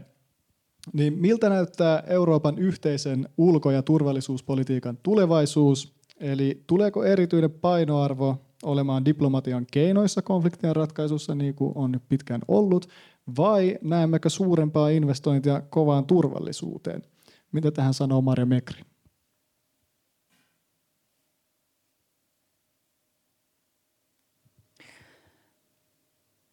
No, tämä on hyvä kysymys. Ehkä, ehkä problematisoisin itse sitä kysymystä. Eli se, että nämä kaksi keinoa nähdään vastakkaisina. Ja itse asiassa myös sanoisin, että meillä on siis asevarainen turvallisuus, laaja yksilökeskeinen turvallisuus, jossa on nimenomaan arjen turvallisuus, se miten hyvin meidän yhteiskunnat voi, demokratian tila, miten resilientsiä, joka on itse asiassa, tämä on se niin kuin kattokäsite. Ja sitten toisella puolella on rauhan rakentaminen, konfliktin ennaltaehkäisy, jossa diplomatia on yksi monista keinoista.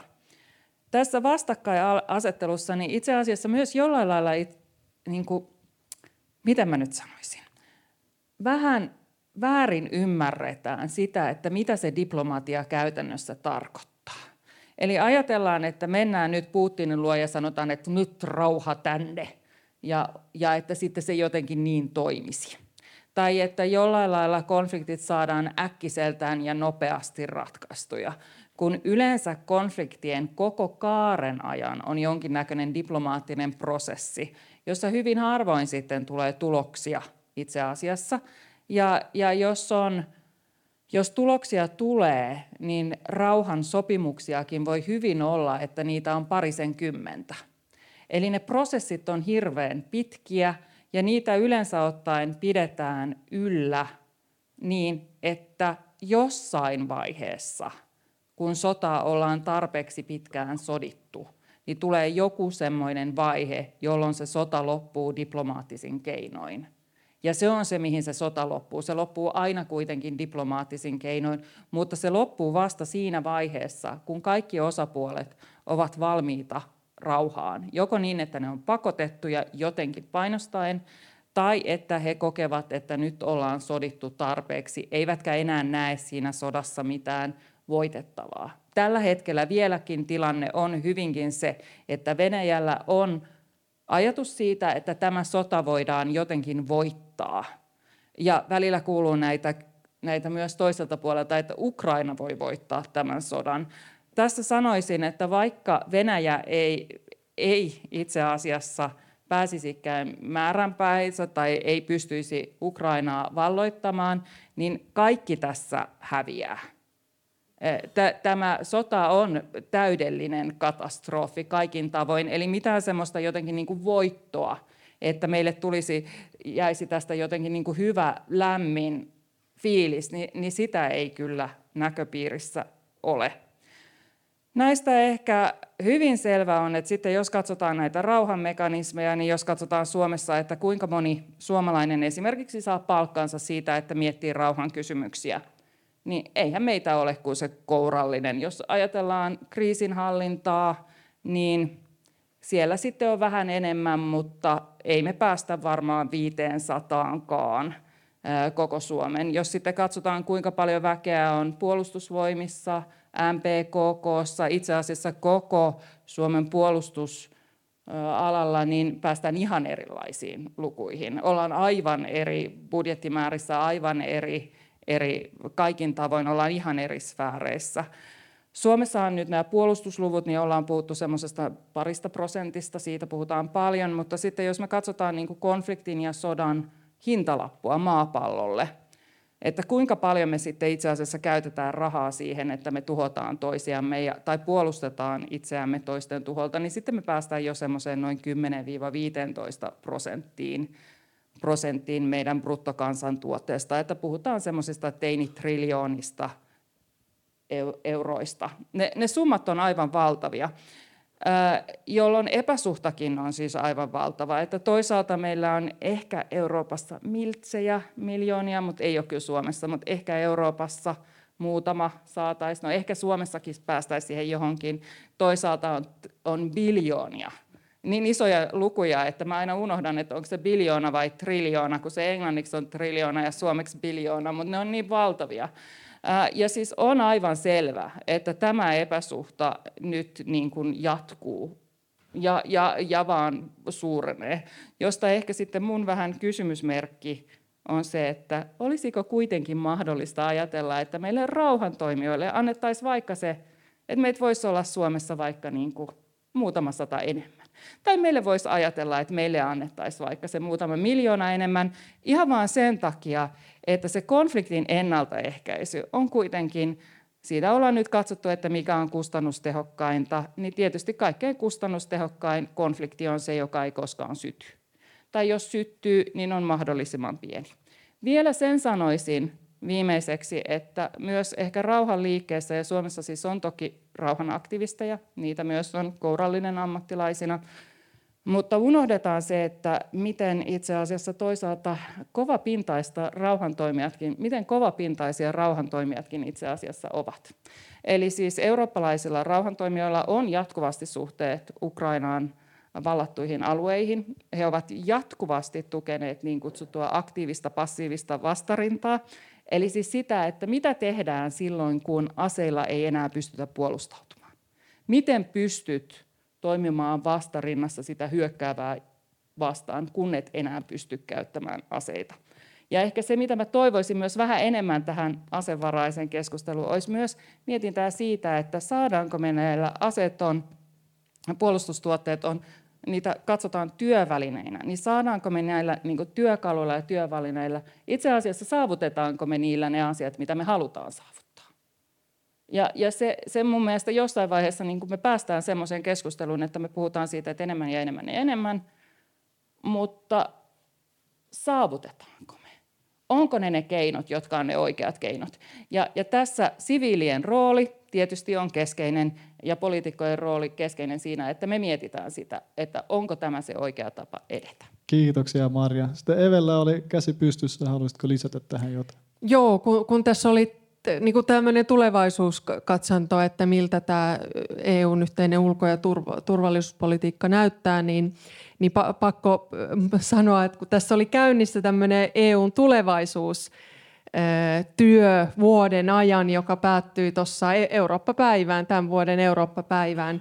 Ja, ja siihen osallistui, siis tämä oli maailman isoin demokratiaharjoitus, jossa osallistujia oli Euroopan parlamentista, kansallisista parlamenteista, kansalaisryhmistä, tota, neuvostosta ja, ja komissiosta. Tosi laaja porukka, joka vuoden ajan kokoontui säännöllisesti Strasbourgissa, niin kyllä mun mielestä siis ennen jo tätä sotaakin, niin kyllä mun mielestä se yhteinen näkemys tästä ulkopolitiikan roolista, EUn ulkopolitiikan roolista oli niin kuin vahva, että kun moni asia siellä jakaa ryhmittymiä ja jäsenmaita nyt varsinkin, että missä asioissa voidaan EUn yhteistyötä tiivistää, niin kyllä tämä ulkopolitiikka oli hyvin vahvasti semmoinen, joka yhdisti. Mutta sitten kun Venäjä hyökkäsi Ukrainaan, niin aivan valtava rivien tiivistyminen ja, ja yhteinen rintama, jossa myöskin havaitsin vahvoja piirteitä tästä niin kuin puolustus ajattelun noususta, että vaikka nyt ei ole ollakaan siinä pisteessä, että, että laajassa laajalla joukolla ryhdyttäisiin tätä EUn yhteistä puolustusyhteistyötä niin kuin konkretisoimaan, niin kyllä itse tunnistin siellä kuitenkin sellaisia kuin siemeniä, jossa usean maan edustajat niin kuin heräsi ihan uudella tavalla myöskin tähän, tähän aikaan ja tähän uhkaan. Ja, ja ihan viimeiseksi pakko sanoa myöskin, että itselle oli herättävä kokemus, kun vierailin Irlannissa muutama viikko sitten. Ja maa, joka on hyvin vahvasti rakentanut sitä omaa identiteettiään niin kuin neutraalina maana ja, ja mukana tässä tota, kriisinhallinnassa, mutta muilta osin niin halunnut pysytellä vähän saarivaltiona, vähän etäämmällä, niin he olivat siis erittäin kiinnostuneita käymään tätä keskustelua suomalaisten kanssa, että miten tämä Suomen oma NATO-päätös syntyi, mitä pohdintoja Suomessa eduskunnassa käytiin ja miten tämä, tämä niin kuin meidän päätös muuttaa nyt tätä meidän kuin asemoitumista. Ja huomas kyllä, että siellä oli käynnistynyt heidän parlamentissa myöskin tämmöinen keskustelu siitä, että miten he asemoi jatkossa, jatkossa itsensä EUn turvallisuus- ja puolustusyhteistyöhön. Et vaikka siellä ei varmasti olla tekemässä vastaavaa NATO-päätöstä lähivuosina, niin selvästi nimenomaan tähän EUn yhteisen ulko- ja turvallisuuspolitiikkaan oli tapahtunut jo tässä ajassa iso muutos, joka kieli tästä, että kyllä tässä on on tota, tapahtumassa varmasti tulevina vuosina liikkumista tämän, tämän tota, unionin ulko- ja turvallisuuspolitiikan osalta. Kiitoksia Eve. Tämähän on hyvä tota siltä seuraavaan ja viimeiseen valitettavasti kysymykseen. Otetaan kaikilta tiiviit, tiiviit puheenvuorot tähän. Niin miltä näyttää eurooppalaisen yhteistyön tulevaisuus geopoliittisesti muuttuneessa maailmassa? Ja ensimmäinen kysymys aloitettiin sieltä, niin aloitetaan tällä kertaa vaikka Juha Jokelasta. Ole hyvä.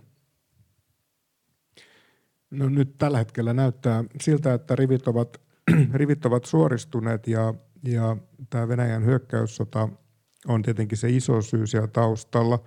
Tästä oli viitteitä myös jo vähän aikaisemmin ja, ja oikeastaan mun mielestä tässä näkyy aika selkeästi tämä strategisen kilpailun kiristyminen. Tästä muun muassa Ville puhui juuri, juuri miten se vaikuttaa Yhdysvaltojen politiikkaan. Euroopassa on samanlainen keskustelu pitkään jo käynnissä liittyen riippuvuuksiin ja ehkä tämän keskinäisriippuvuuden hallintaan myös – ja, ja nyt tällä hetkellä näyttää, että, että se yhdistää ja on tällainen integraation ehkä niin uusi moottori. Mutta ei tämä ole mitenkään selvää ollut tässä vuosien saatossa ja meitä EU-tutkijoita sieltä oikeastaan niin kuin 90-luvulta alkaen on, niin kuin, on, niin kuin, on niin pohdittu oikeastaan sitä, että, että kun tämä kilpailu tulee joka tapauksessa tässä kansainvälisessä ympäristössä kiristymään, niin, niin, niin tavallaan yhdistääkö tämä unionia ja integraation, toimiiko tämmöisenä integraation eteenpäin vievänä voimana vai repiikö se integraatiota ja unionia hajalleen. Ja mun mielestä jos me katsotaan niin näitä viime vuosikymmenen kehityksiä, myös se, että Britannia on lähtenyt unionista, niin me, myös sitten erilaiset EU-vastaiset, EU-kriittiset poliittiset liikkeet, niiden nousu, niin meillä on tietenkin niin kuin viitteitä ja todistusaineistoa molemmista ö, prosesseista, mutta tällä hetkellä tämä yhtenäisyys ehkä juuri tämän yhteisen turvallisuusuhkan ja sitten tämän sodan niin kuin brutaaliuden ja kauheuden ja myös sitten sen,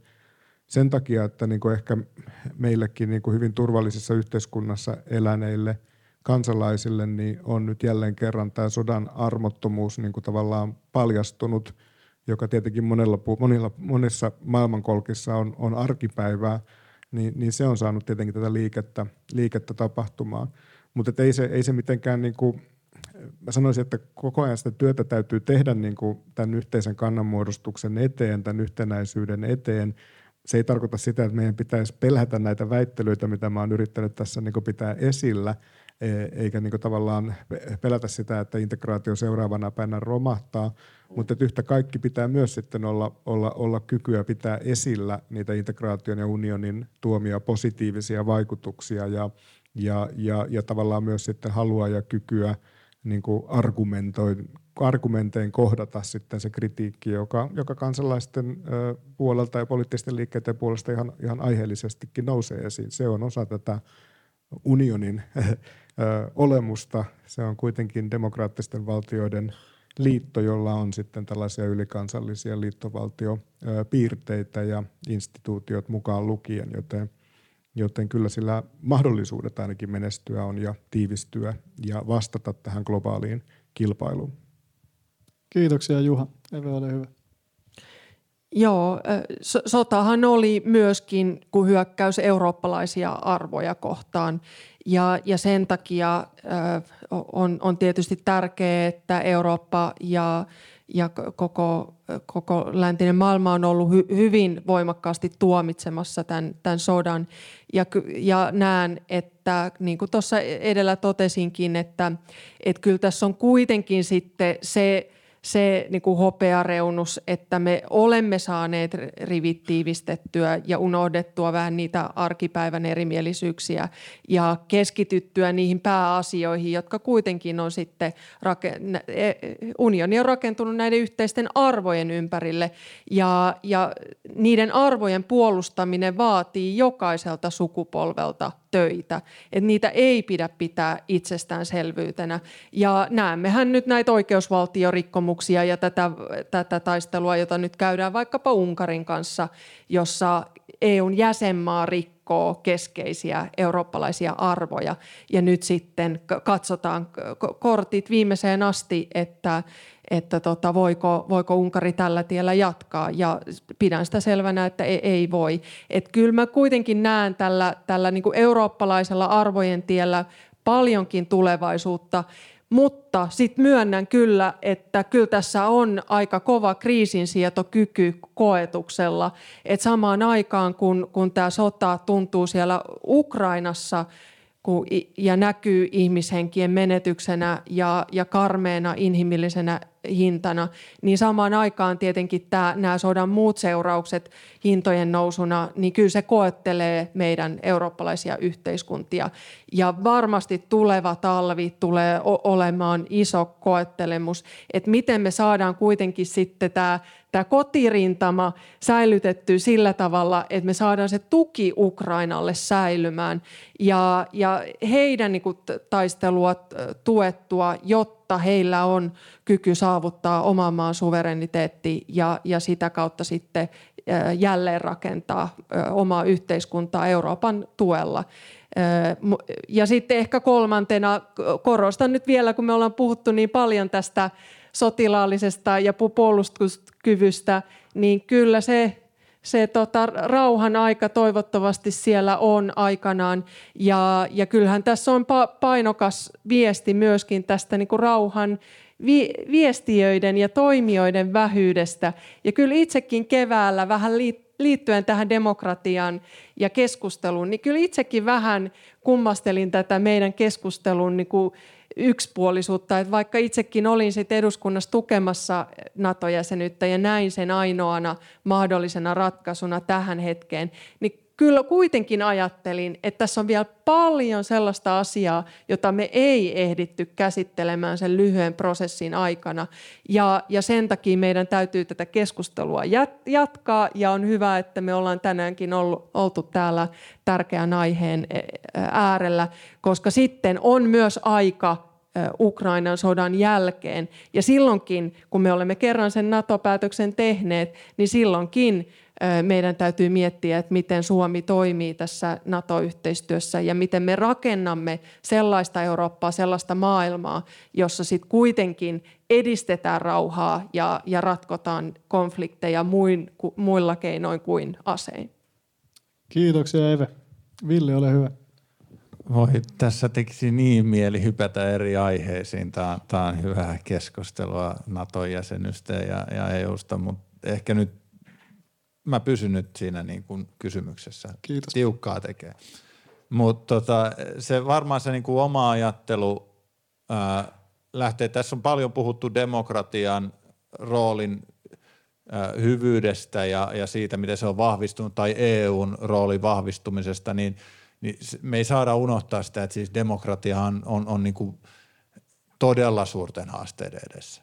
Ja me mietitään sosiaalista mediaa, miten se muokkaa, ää, miten se muokkaa demokratiaa, miten, miten, niin mikä se muutosvoima on, joka tällä hetkellä maailmassa jyrää, niin jos me niin kuin hetkeksi luullaan, ei, nyt, nyt tällä niin kuin järkyttävällä sodalla meidän demokratia on jotenkin homma hallussa tai että et EU on, on nyt niin kuin vahva tästä tulevaisuuteen, niin silloin me, me, me, me hävitään tämä taistelu välittömästi todellinen surullinen todellisuus on se, että ihmisen muisti on todella lyhyt, todella valikoiva siinä vaiheessa, kun oma tupa kylmenee.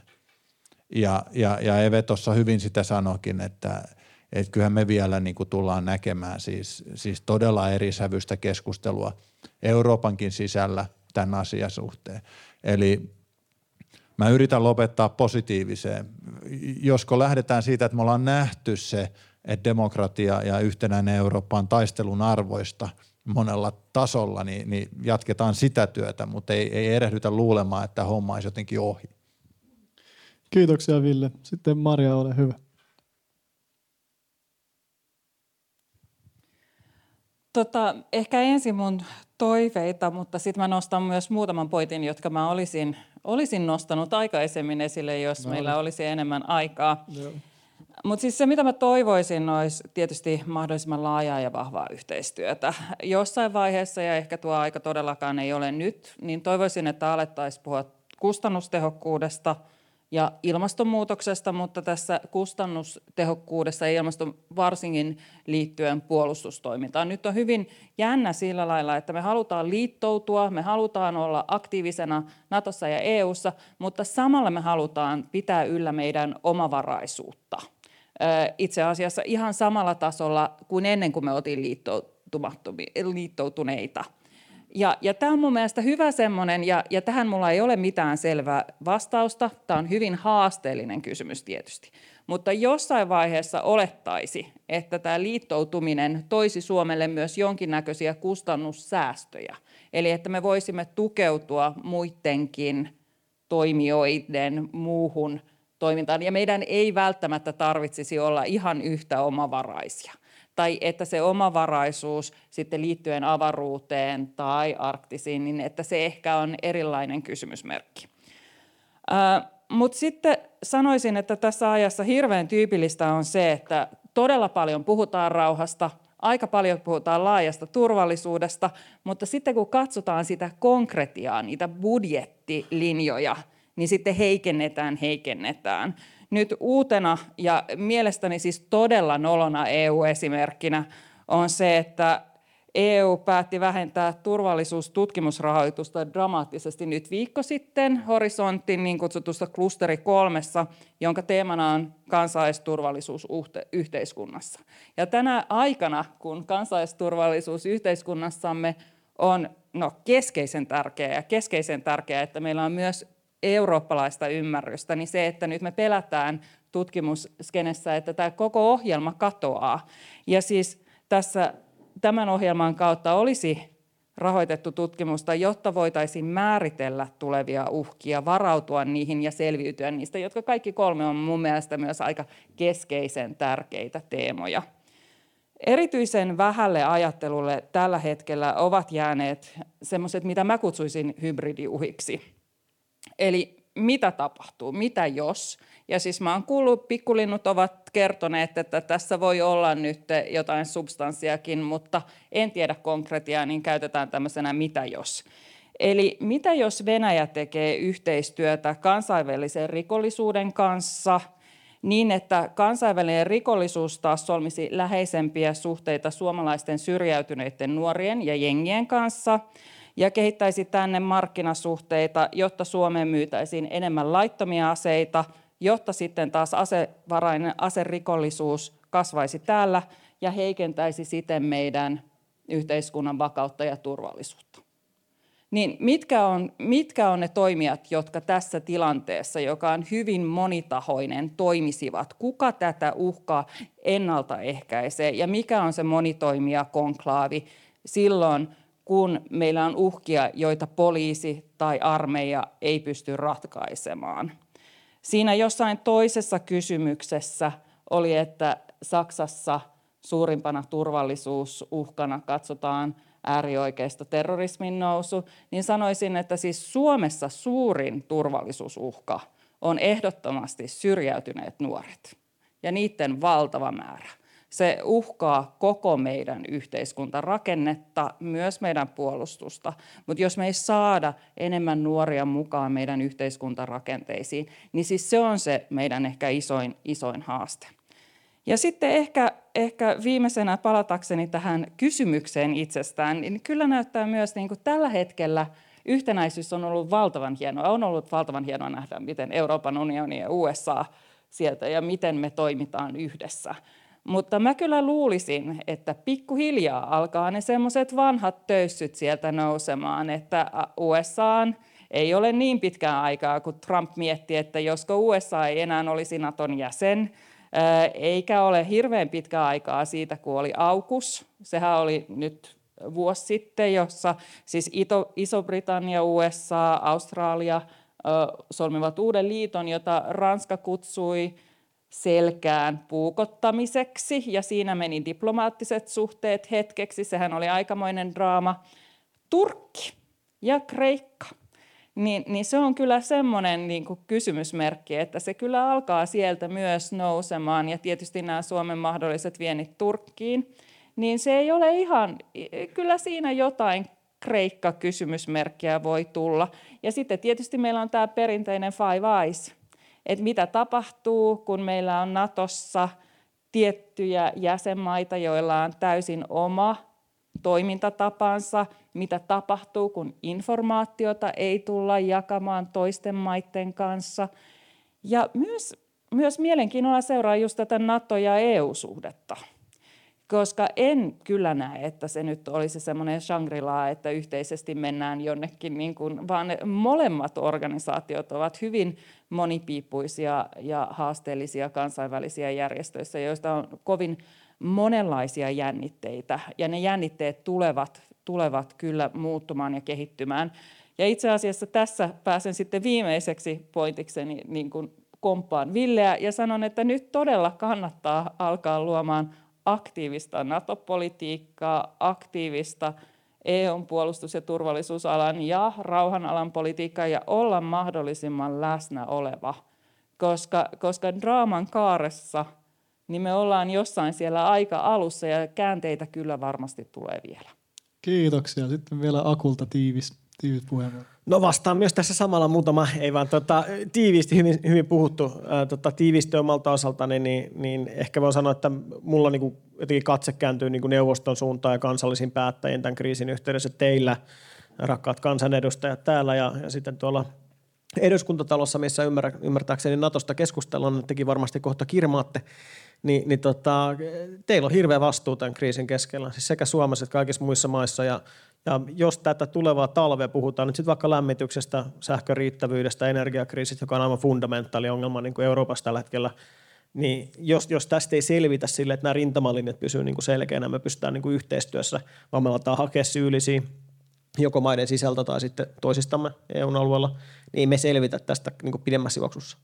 Me, mä nyt silleen on kyyninen ja sanon, että meille on nyt tarjottu aika, aika niin pitkästä aikaa sellainen selkeä ulkoinen uhkakuva, niin pidetään ne katseet nyt siellä ja yritetään ratkoa näitä ongelmia yhteistyössä ja, ja tota, kovasti vaan tsemppiä teille päättäjille. Ja, ja tietenkin European Movementin puolesta myös kiitos teille, että, että tulitte tänne keskustelemaan hyvin tärkeä aihe ja kiitos myös yleisölle mun puolesta.